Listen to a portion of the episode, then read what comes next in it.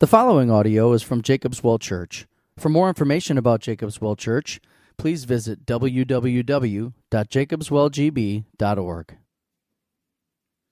Well, I missed you guys last week. It was great to be at Emmaus Road and see what God is doing there.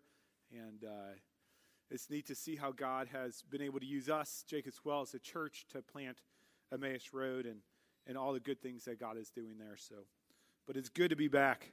Um, Sunday before last, as is our tradition for Thanksgiving every year, we went down to Kansas City to hang out with the Jackson tribe. And so for three days, 25 of us Jacksons get together in my sister's house, and uh, the kids wrestle, we play games, we talk, we, of course, eat lots and lots of food. And, uh, and then after three days, we all head home to the uttermost ends of the earth. On Thanksgiving Day, our oldest son, Corbin, was a little bit groggy, and we thought, you know, maybe he's just worn out from all of the excitement, and all the fun, and he was sleeping on the couch, and we didn't think much of it. The next day, he seemed better, and then we took our 12 hour car ride home. Well, we found out shortly after that during that 12 hour car ride home, all of us caught the flu. And so we headed home, and Sunday morning, when I was at Emmaus Road, I was feeling sick and didn't have much of an appetite. Uh, my throat started to hurt, um, but had to play in the turkey bowl, right? You got to tough that out. So, excuse me. so, played in the turkey bowl. Um, it was bragging rights. I couldn't give Dan Breed the upper hand. And then um, afterwards, went home, took a shower, went to bed, and was just extremely sore not from physical activity, but extremely sore from being sick mixed with the physical activity.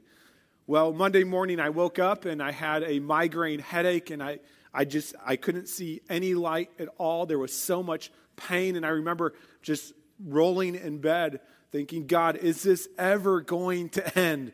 Will there ever be a good day again? And this is just 24 hours into my sickness. As you can tell, it's still going.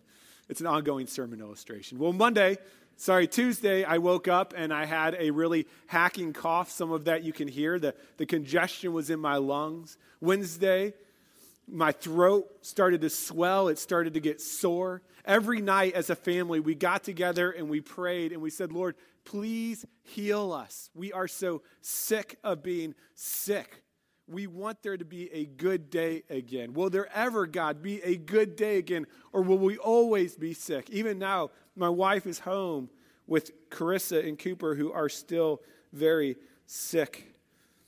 As we look at today's passage, you see the people of God as a nation are going through a great suffering.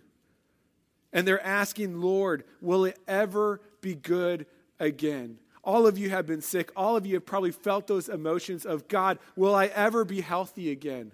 But for hundreds and hundreds of years, the people of God wondered, Lord, will it ever be good again? Have you ever asked God, when will the pain end? When will the suffering end? When will the sickness and the disease and death end? When will the turmoil in my family end? When will the injustice in the world end?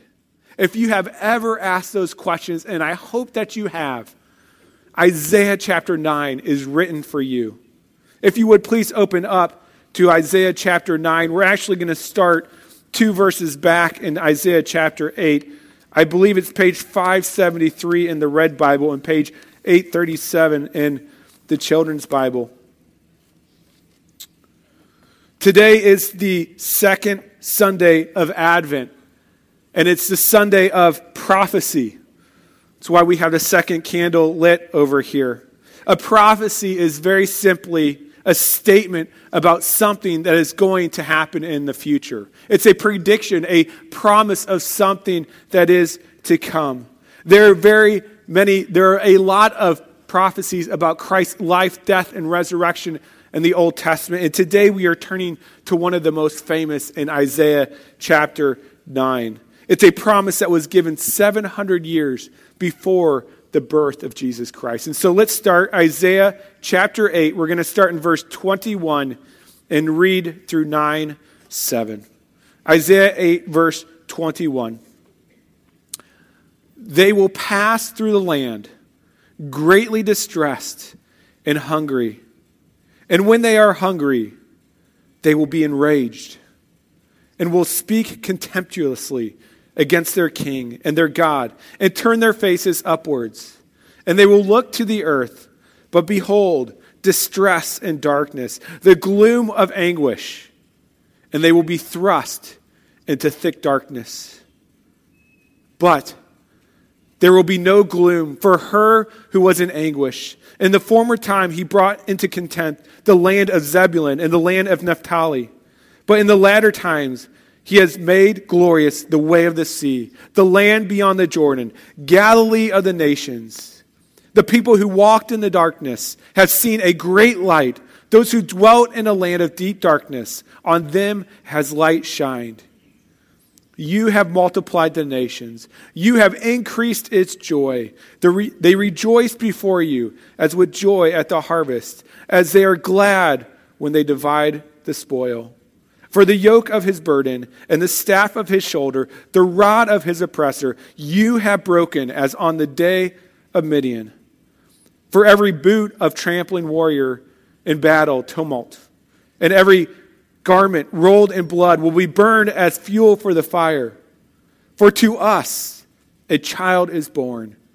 To us a son is given, and the government shall be upon his shoulder, and his name shall be called Wonderful, Counselor, Mighty God, Everlasting Father, Prince of Peace. Of the increase of his government and of peace there will be no end on the throne of David and over his kingdom to establish it, to uphold it with justice and with righteousness from this time forth and forevermore. The zeal of the Lord of hosts will do this. Let's pray. Lord God, as we prepare our hearts for Christmas, as we prepare our hearts to celebrate the birth of a Savior, God, let us realize that there are many of your saints who waited much longer than we ever will. There are many of your saints who waited hundreds of years for relief, hundreds of years for the king to come, hundreds of years for this new kingdom. God, help us not to trivialize it, God. Help us not to take it for granted. Help us to see the glorious news of the coming of the king, the coming of the long expected one, the coming of the prophesied one. We pray this in Christ's name. Amen. I want to look at four things with you this morning. First, the former kings. Secondly, the former kingdom. Thirdly, the new kingdom. And fourthly, the new king. Okay, that's what we're going to look at. First, the former kings. To fully understand Isaiah chapter 9, you have to have an understanding of the history of the nation and the people of Israel. And so I'm going to actually give you a brief timeline from the time of Joseph, which we've been studying this semester, all the way up to the prophet Isaiah. You can follow along up here on the screen. In the 1800s, depend on what you set the date at, the family of Israel moves to Egypt. They come down to Egypt, they're fruitful and they multiply and they fill the earth and they become this great nation. The Egyptians are threatened by the people of God, and so they enslave them for 400 years. Well, in 1446, God sends plagues upon Egypt and delivers his people in the Exodus. So the people exit out of Egypt. They are set free. They are headed towards the promised land. And as they are headed into the promised land, they rebel against God. And so they wander in the wilderness for 40 years. In 1406 BC, they conquer the land under the leadership of Joshua. The land of Israel is ruled by judges, but the people cry out for a king. And so they are unified as a nation under one king. That first king is Saul, and then it is David, and then it is Solomon. But because of Solomon's wickedness, the kingdom is divided. Israel becomes two different countries. There's the northern kingdom, which is often called Israel, which makes things kind of confusing. But there is a northern kingdom and there is a southern kingdom. The northern kingdom is ruled by kings that are wicked, kings that do not worship the Lord God, kings that chase after idols like Baal and set up temples to false gods and lead the people in idolatry. The southern kingdom is filled with kings that some of them are good, some of them are bad, but the overall trajectory is away from the Lord. Almost 200 years after the kingdom is divided, Isaiah comes and his ministry begins, and he is a prophet in the land of Judah, the southern kingdom, and he is warning them against their corruption. In 735 BC, just four years after his ministry begins, the northern kingdom of Israel, the people of God from the north, wage war on the people of God from the south. Isaiah encourages the king of the south to trust in the Lord, but he doesn't. He turns aside and trusts and makes, makes alliances with foreign pagan nations. And then in 730 BC, Isaiah chapter 9 is written when God's people are at war with one another, when destruction is imminent because of their rebellion. And we see destruction does indeed come in 722 BC. Northern kingdom of Israel is conquered and exiled, and we'll talk more about that in a little bit. And then in 586, the southern kingdom is conquered and exiled. And so you see, the people of God are scattered. The people of God are in a horrible place. There is much suffering. The book of Isaiah is written so that we would know that the reason that the Assyrians and the Babylonians were able to conquer Israel was not because the Lord God was weak, but because the Lord God is strong. The Lord God was using the Assyrians and the Babylonians to purge the unrighteousness from Israel, to discipline his children, whom he loves.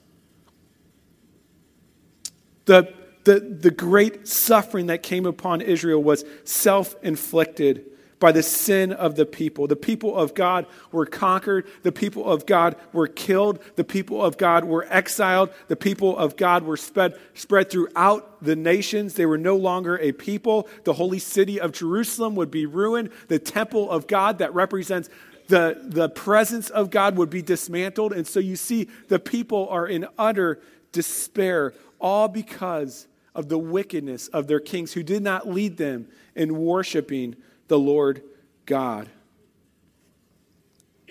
That are, those are the former kings of the people of God. And it leads to this horrible former kingdom. The Lord is patient with his people. The northern kingdom, he gives 200 years to repent and turn to the Lord. The southern kingdom, 350 years to repent and turn to the Lord. But they were wicked. They were unfaithful in every area of their life, personally, religiously, and socially. And so God purges Zion of their unfaithfulness. And in verse 21 and 22, we see a picture of this land that has been destroyed by the Assyrians and the Babylonians because of the unfaithfulness of the kings of Israel. Look at verse 21 with me. It says, They will pass through the land greatly distressed and hungry. And when they are hungry, they will be enraged and will speak contemptuously against their king and their God and turn their faces upwards. And they will look to the earth, but behold, distress and darkness, the gloom of anguish, and they will be thrust into thick darkness. It seems as if in this passage, in the history of Israel, all the promises of God to Abraham, Isaac, and Jacob are coming untrue. You remember, God promised them a promised property. They're being expelled from the promised land. God had promised them to become a great nation. Now they are a divided people, scattered throughout the nations. God had promised his presence, but now the temple of God, where God dwelt, lays in ruins. Their earthly kings have failed them. The people have been exiled. They're destitute. They're humiliated. And they're wondering, God, will there ever be a good day again? Verse 21 through 22 it's just a detailed description of how horrible it was. that all that remained for the people of God in the land of God was distress, hunger, wandering, starvation, rage, rebellion, distress, fearful gloom, and utter darkness. When I read the description of the land, the promised land, after the Assyrians and Babylonians come through and rout it, I think of the movie Hotel Rwanda. Some of you have probably seen that movie. In this movie, there's this hotel in Rwanda, and it's kind of this nice and civil and peaceful hotel. People are eating nice meals and enjoying company. But as soon as you go outside the walls of the hotel, there is utter chaos. There are people chasing people with machetes, shooting at families. There's a genocide going on between the two tribes, the Hutu and the Tutsis. And during this, there's this powerful scene in which Paul, who's the main character in the movie, comes to a journalist staying at the hotel. And Paul, who, who's Hutu but is married to a Tutsi, says this. He says to this journalist, to this videographer, he says, I'm glad that you have shot this footage and that the world will see it. It is the only way we have a chance that people might intervene. Excuse me. And Jack, the videographer, says, Yeah. And if no one intervenes, is it still a good thing to show? And Paul responds, How can they not intervene when they witness such atrocities? And Jack the videographer responds, I think if people see this footage, they'll say, Oh my God, that's horrible. And they'll then go on eating their dinner. The question that the people of God are facing God, do you see these atrocities? God, do you see what's going on with your people? Are you going to do anything about it, or are you just going to go on eating your dinner? Are you going to intervene? Is there going to be a good day again? You see, this passage applies to us as well. You know, we don't live in a, time, in a war torn country, but we do live in a world that is affected by the fall. We live in a world in which there is family strife, in which brothers and sisters lie, cheat, and steal. We live in a culture in which the workplace is a tense place to be, in which there is fighting, where there is dissension. We live in a world where many children don't know their mother or their father. We live in a world where there is not where there's a genocide among the living, but there's also a genocide among those who are yet to be born. We live in a world where there is sickness, disease, and death, where there is chronic pain that will not end until you die. We live in a fallen world, and so we cry out with the people of God God, will there ever be a good day again? And that's why God wrote Isaiah chapter 9 to give us the hope that is to come. God tells us of a new kingdom. He starts by telling us where that kingdom will originate. In verse 1 of Isaiah 9, we read, But there will be no gloom for her who was in anguish. In the former time, he brought into content the land of Zebulun and the land of Naphtali. But in the latter time, he has made glorious the way of the sea, the land beyond the Jordan, Galilee of the nations. Now, there is a lot of different descriptions of regions and areas described here. It talks about Zebulun and Naphtali, the way of the sea. Excuse me the land beyond the Jordan. All of these are referring to the land of Galilee, the region in which Nazareth would be founded. And so Isaiah is prophesying that this region, this region of Galilee, is going to be defeated. It's going to be humiliated. The people are going to be exiled. But he also is prophesying that the kingdom of God is going to originate, it's going to break forth in this region of Galilee, not in Judah, not in Jerusalem, but in Galilee. We read the fulfillment of this prophecy over 700 years later when Jesus starts his ministry. In Matthew chapter 4, we read that now when he, Jesus, heard that John the Baptist had been arrested, he withdrew into Galilee. And leaving Nazareth, he went and lived in Capernaum by the sea, in the territory of Zebulun and Naphtali, so that what was spoken by the prophet Isaiah might be fulfilled.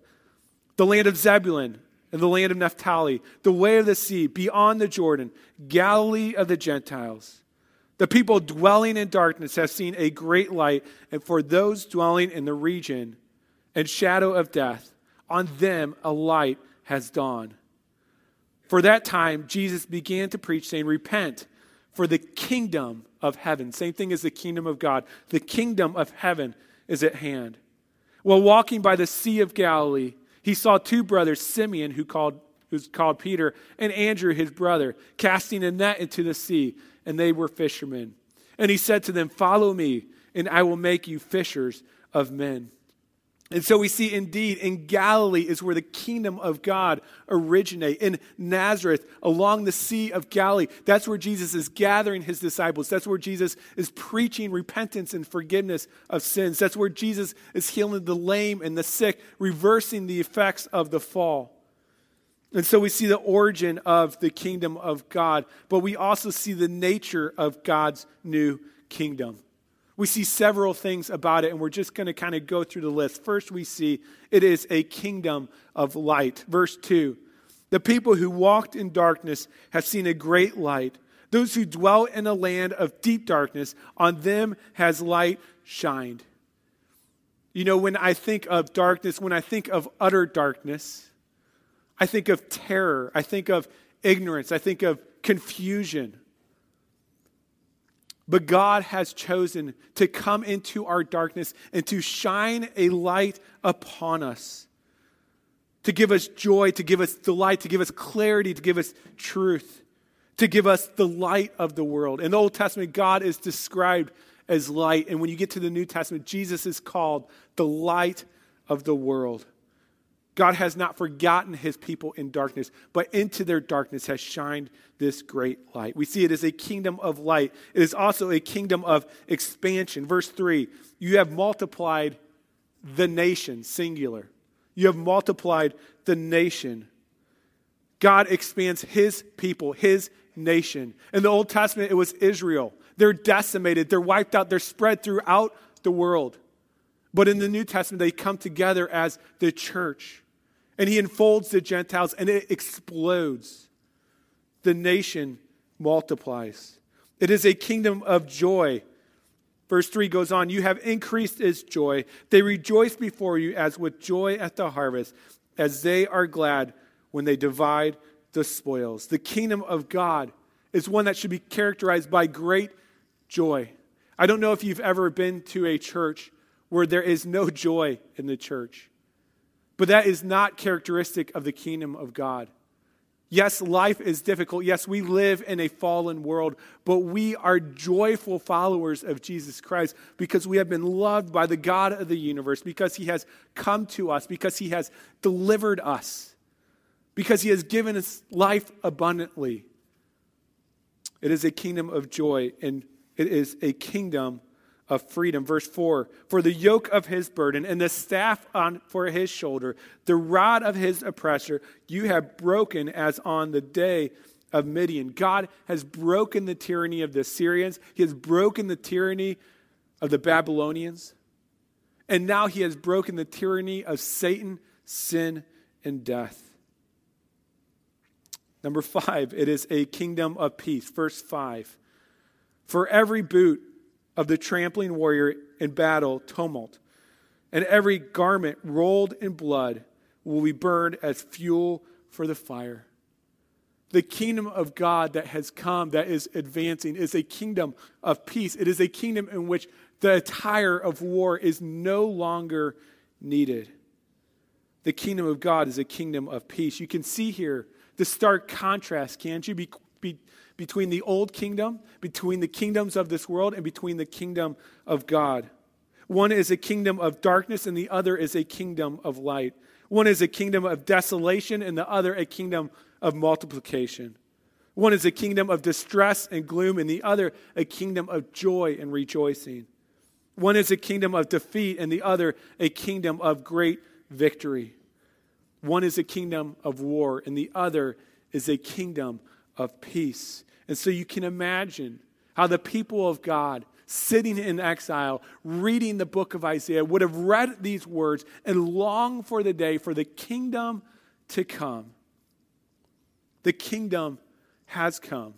The kingdom has come in part when the prophecies were fulfilled. When Christ came, he inaugurated his kingdom. He brought forth his kingdom. He started to heal the lame, the sick, the blind, preach forgiveness, repentance of sins.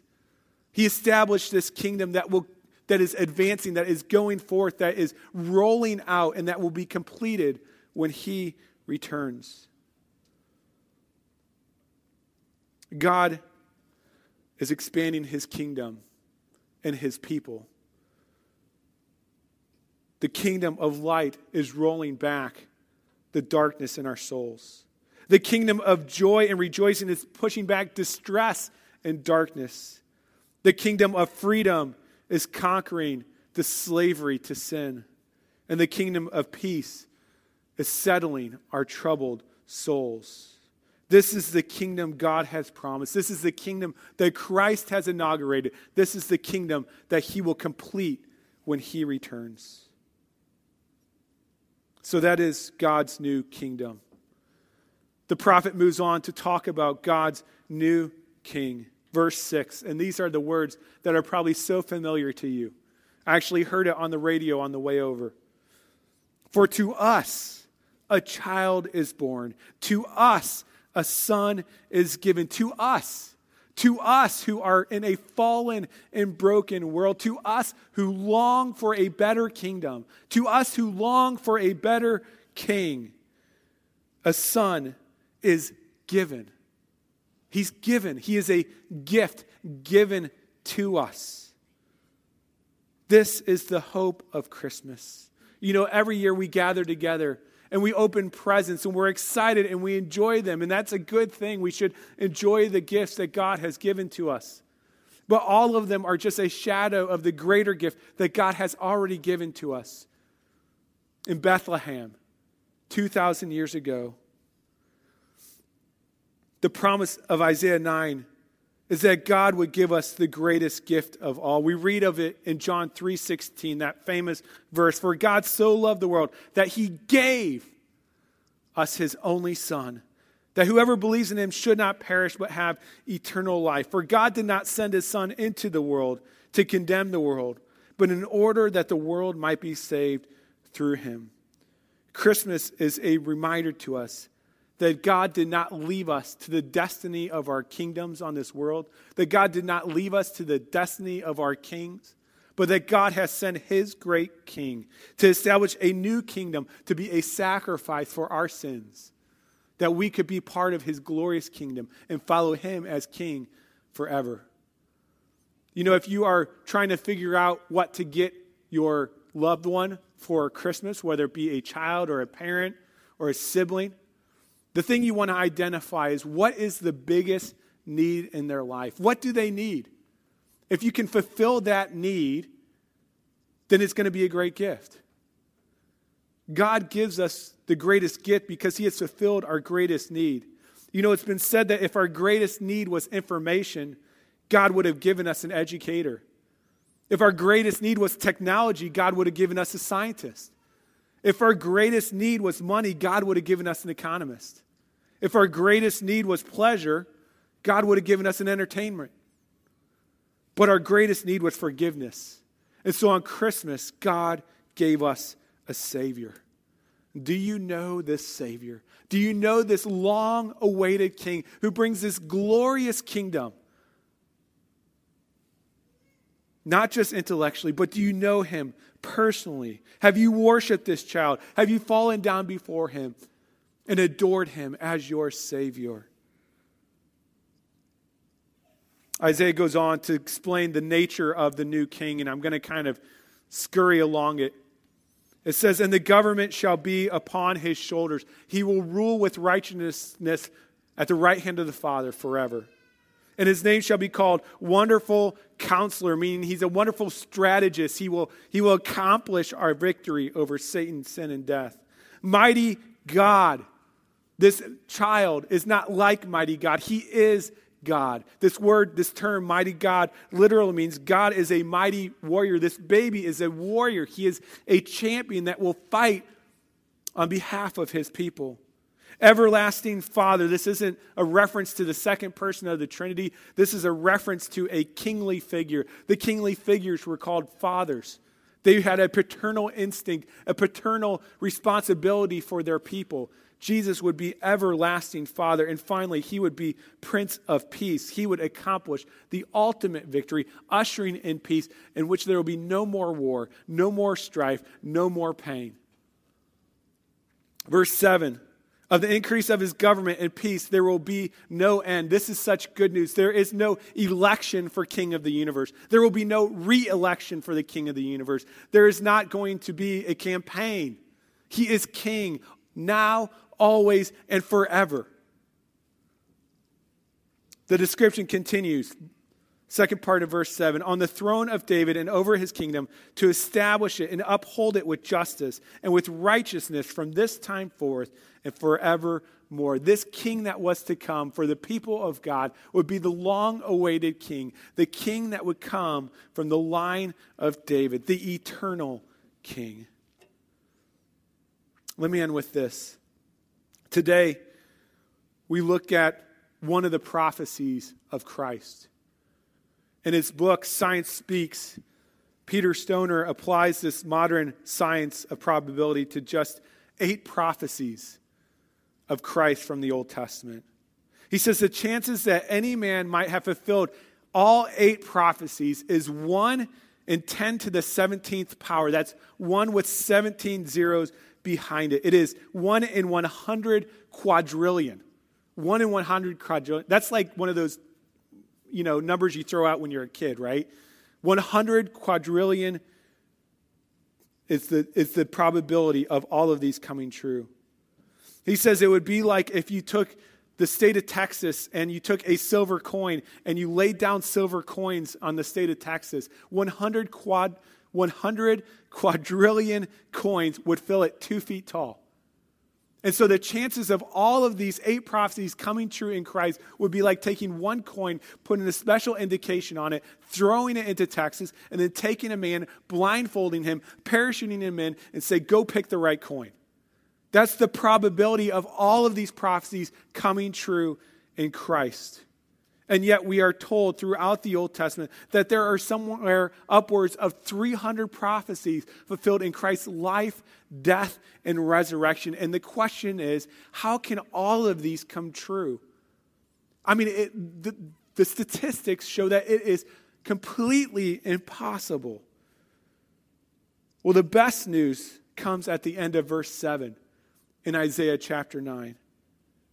We read, The zeal of the Lord of hosts will do this. We do not have to depend on probability. We don't have to depend on earthly kings or kingdoms to establish this.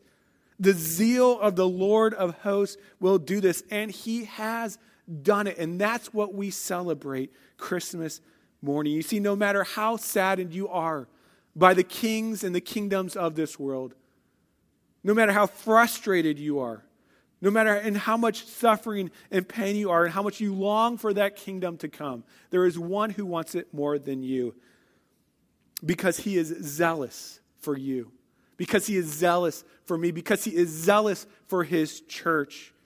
He is the one who can accomplish it. No matter what the odds, God is so zealous for you, and he is so zealous for his church that God promises and carries forth his promise to bring forth a king that will usher in a new kingdom. See, as we celebrate Christmas, we are reminded of the people in the Old Testament who had to await the coming of this kingdom, to inaugurate this kingdom.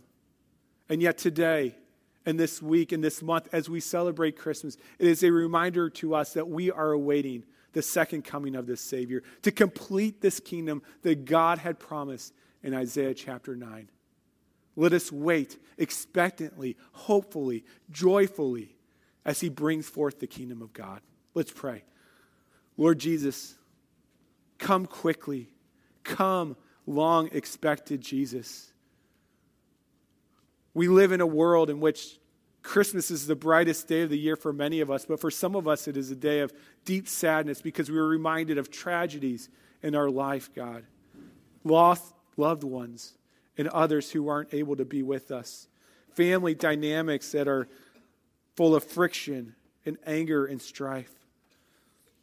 Lord God, we pray that you would come quickly, that Christmas would not just be one day of the year, but that it would be every day of the year, and it would be more glorious than anything we could comprehend. We pray this in Christ's name. Amen.